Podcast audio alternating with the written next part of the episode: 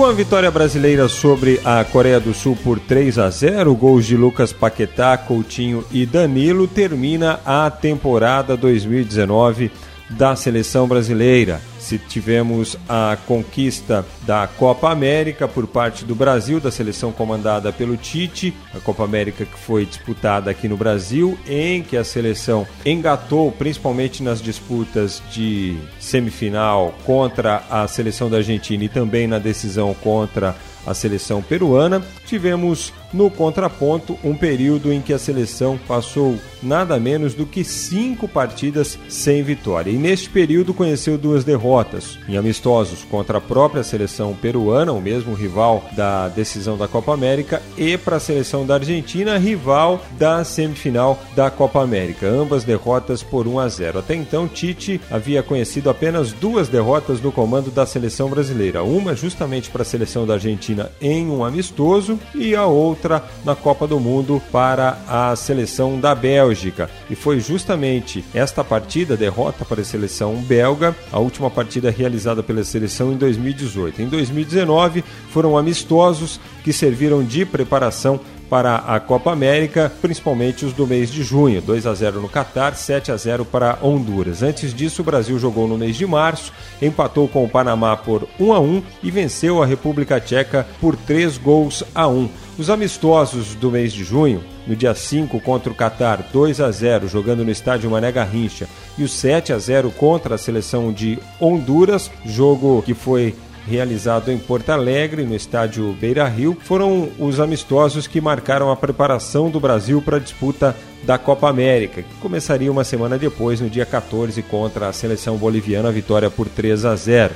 Nestes amistosos, devemos destacar principalmente o período turbulento que era vivido pelo atacante Neymar. Foi no jogo contra Honduras que ele sofreu a lesão que o fez ser cortado da equipe que disputou a Copa América. Neymar que vivia também o problema com a acusação feita pela modelo Nájila Trindade com relação ao encontro amoroso dos dois que ocorreu em Paris. Neymar vivia o seu inferno astral e foi sem Neymar que a seleção foi para a Copa América e fez bons jogos, principalmente contra a seleção peruana, jogo na fase de classificação, goleada por 5 a 0 e na decisão da competição, vitória por 3 a 1.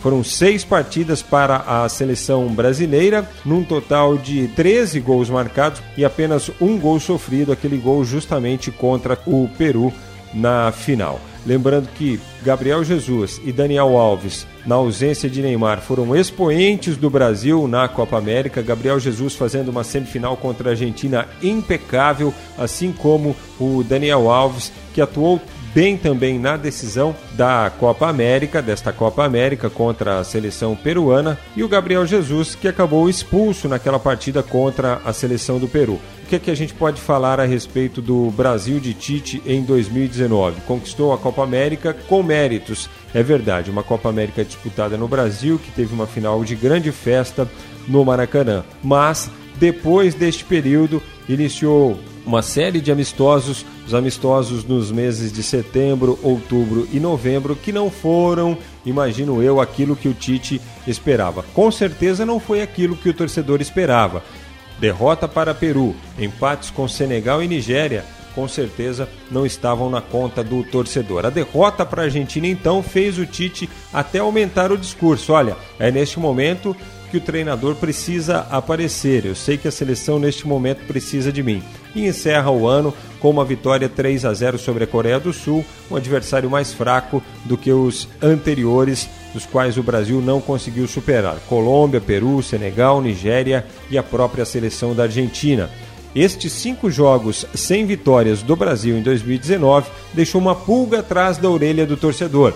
Será que o trabalho do Tite terá a mesma força, a mesma contundência daquele que levou o Brasil à disputa da Copa do Mundo de 2018, aquela campanha é, pós o período do técnico Dunga, aquela campanha nas eliminatórias que fez o Brasil terminar a competição na primeira colocação invicto sob o comando do Tite nesta competição. Será que será possível repetir isso a partir de 2020?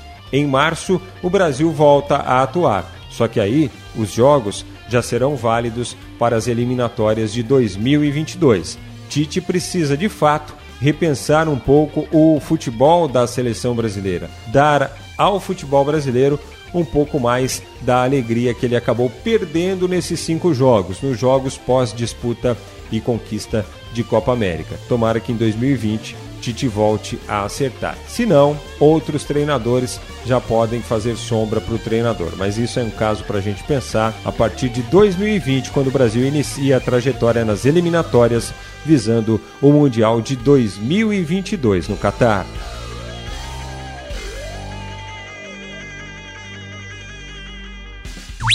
Brasil!